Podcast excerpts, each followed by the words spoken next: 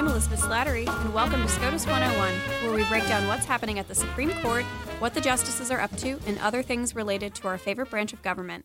This is a special summer session edition of SCOTUS 101, and today I'm joined by the lovely Carrie Severino, who is Chief Counsel for the Judicial Crisis Network. Carrie, welcome back to SCOTUS 101. Great to be here. So, some very serious allegations have been made against Judge Kavanaugh. A woman named Christine Blasey Ford says she was assaulted when she was a teenager in the early 80s, and she says it was Brett Kavanaugh. Now, I think she should be treated with respect and she deserves an opportunity to be heard, but I don't think she's entitled to our blind faith that everything she says is true. And she has, in fact, been offered a chance to share her story.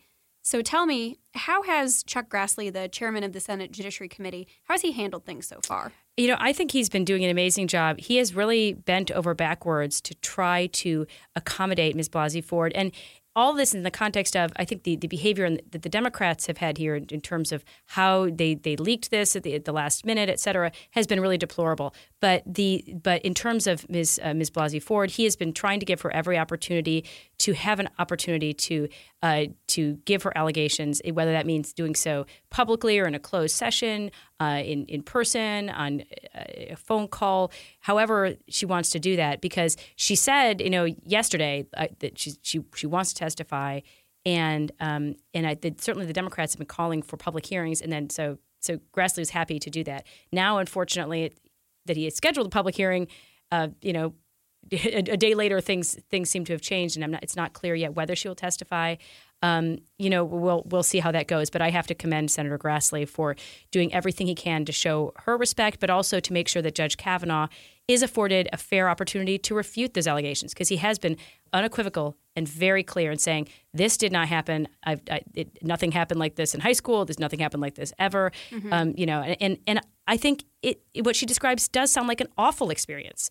But I think it, what we've seen so far is it, it it's very evident to me at least that, that Brett Kavanaugh was not the one that was involved.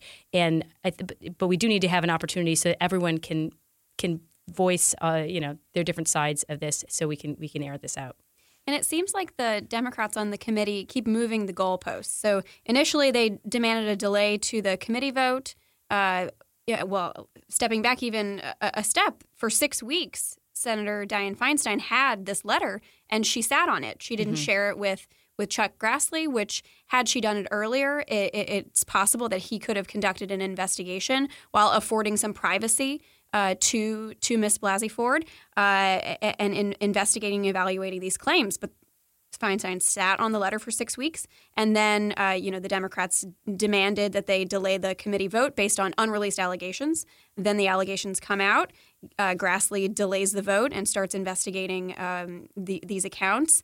Uh, but then Feinstein won't participate in any of the the uh, you know this investigation with Grassley. She won't participate in any of the phone calls or anything like that. So he said he hold, says they're going to hold a hearing, and he invites both sides uh, to testify. And you know, Judge Kavanaugh has accepted the invitation, and it sounded like Ms. Ford was was going to accept the invitation, but now the goalpost has been moved again, and now we hear that well, we need to have an FBI investigation 1st mm-hmm. So tell me a little bit about what the Democrats expect the FBI can actually do here. They've already done six background checks. Oh, right, and I think they're they're. Um, I, would say misunderstanding, but it's hard to understand that the, the Democrats and the senators themselves misunderstand what the FBI background investigation is. I think they're purposely kind of giving misinformation about what the FBI's role really is.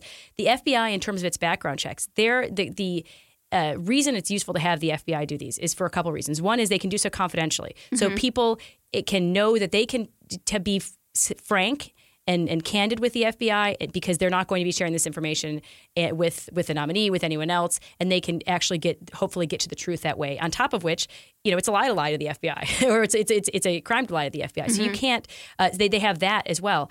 Um, the pro- and so they've they've done those. Obviously, Ms. Blasey Ford hadn't made her allegations um, known for for 30 some years. So they couldn't have reached that with those previous background checks. But you could you certainly would have been, had the opportunity to see is there some kind of pattern? Do yeah. we see this? And, and, that's something we that is that is very common in some of the other um, you know me too era allegations. Mm-hmm. it's, it's it's almost universally you see someone who this is a this is a real pattern. That is the opposite of what we see in Kavanaugh. He's had multiple multiple times they've gone through this. Now the FBI has closed their their um, background investigation or, or had. They they were given when they were finally this was leaked and they were given the letter. They added that to the file. Now they say they've they have you know closed it again. What they what they typically do in that circumstances, they then bring all of the evidence they have to the senators. They're the ones who make the ultimate mm-hmm. uh, judgment call of how to weigh different different pieces of evidence they've collected. It's not the FBI. So the the, yeah. Senate, the Democrats are claiming, I think, that the FBI is some some kind of judge and jury. That's not the case. And the, what they what they what the proper order is is they have that a, a background investigation call that updates it and it's, it's, a confidential call for the senators on the committee. They had one of those on Monday after this became public. Um, and guess how many Democrats you know, uh, participated in that call? Zero. They they say they want an investigation. They say they respect the FBI, but they're not even there for the the, the proper FBI process. So I think they're they're kind of they're definitely moving the goalposts. They're kind of creating a, a, new standard that didn't didn't ever exist, and we've seen this before. Frankly, we've seen some of this from the beginning, even before he was nominated. They were saying we can't have a we can't have a hearing. So mm-hmm. it's it's any excuse they can find yes, let's let's have an opportunity to have a hearing here, but this can't be a blank check for let's let's delay this investigation, frankly, until 2020, which seems to be the Democrats' ultimate goal here. Yeah, I have to say, I, I felt sick to my stomach reading her account of what mm. happened. Mm. And I think it's hard for any woman to read those words and not put herself in, in the shoes of, of, of a woman in that situation. But it just it doesn't square with what we know about Judge Kavanaugh. It, so tell me about some of the responses that we've seen. Yeah, so I mean, obviously we have this. He's this is someone who's been in the public eye for 25 years. Not just those background checks, but lots of people, mm-hmm. you know, who who have interacted with him, who have worked with him. Even before this came out, we had had women who had worked with him and, and known him from high school, college, law school. You know, when he was working with with Ken Starr, when he was working in the White House, when he, you know, all of these different phases, who say, I know him. I have worked with him. I just can can't stop talking about what a great, upstanding, respectful, even-handed, you know, person he is. Yeah. Then after the allegations became public, dozens more women who specifically knew him during high school uh, got a letter together and said, "We we knew him at the time. This doesn't jive with the Brett Kavanaugh we all knew. Uh, some of them had dated dated that him, and and um, it, it, one of them even during the time of these allegations. So mm-hmm. she says."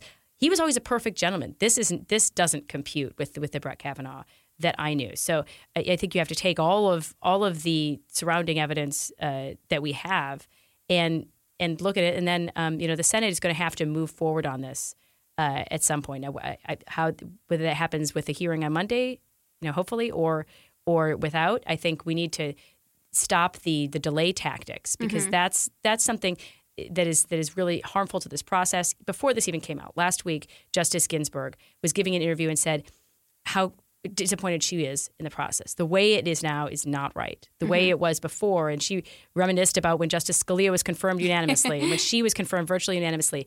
If Brett Kavanaugh had been nominated, you know, in that era, there's no doubt in my mind. I don't think anyone can really doubt he would have been confirmed unanimously because it, it, it's it's a shame to see what is the circus that this process has turned into. Yeah. So let's put this in the broader context of the Me Too movement. I think that this un- undoes the gains that, that victims of sexual assault have made if they're just going to be turned into tools to advance a political agenda, don't you think? Well, that's unfortunately how, you know, particularly Senator Feinstein seems to have treated this allegation. If she thought it was serious eh, or credible or relevant to this confirmation process, she should have uh, disclosed it to her fellow members in the Judiciary Committee, found a way to protect the confidentiality of, of Ms. Blasey Ford and also uh, protect Judge Kavanaugh's reputation. These things should be it, because she's also having a lot of back backlash after coming uh, this well not really coming out having this having this leaked right um, that should have all of that didn't have to happen if they had followed the proper process um, you know so, as someone who is a, a, a mother of both sons and daughters I think everyone deserves respect and so we have to be careful that we are absolutely respecting women who who have had a sexual assault, and so we have to give respect also to women who are claiming to have. We we don't know the outcome of you know what what we're going to find in this yet, but we also have to respect you know men as well, mm-hmm. and so everyone both sides deserve to be heard, and I, and I think that was what the hearing uh, scheduled for Monday was designed to give the opportunity for. So her lawyer now says she's not going to testify on Monday what what do you think is going to happen? And I realize that things seem to be changing every you know 24 hours. Exactly. I can I can give you the up to the the moment thing that will be that will be expired in a few moments from now. Um, I I it's it's hard to to tell. I've heard several uh, senators on the Judiciary Committee. uh, say to media that they they suspect that if if she is not willing to come forward, it doesn't make sense to have a one sided hearing. That's not that's not going to be very enlightening. That it, it's just time to move forward to a vote. They they uh, have said we've we've given her every opportunity, but it, it, there's no way to do this um, without having the key you know person there. So I, I think in that case, the Senate will the uh, Judiciary Committee will move forward to a vote, uh, and then she'll be on the floor, and they'll they will have the vote at that point. Yeah, and the, the chips will fall where they may. Well, Carrie, thank you so much for joining me. And thanks for listening to SCOTUS 101. Be sure to subscribe on iTunes or wherever you listen to your podcasts, and please leave us a rating if you enjoy listening. Please follow us on Twitter at SCOTUS 101, and you can email us at SCOTUS101 at heritage.org with questions, comments, or ideas for future episodes. You've been listening to SCOTUS 101, executive produced by Elizabeth Slattery, sound design by Michael Gooden, Lauren Evans, and Thalia Rampersad. For more information, visit heritage.org.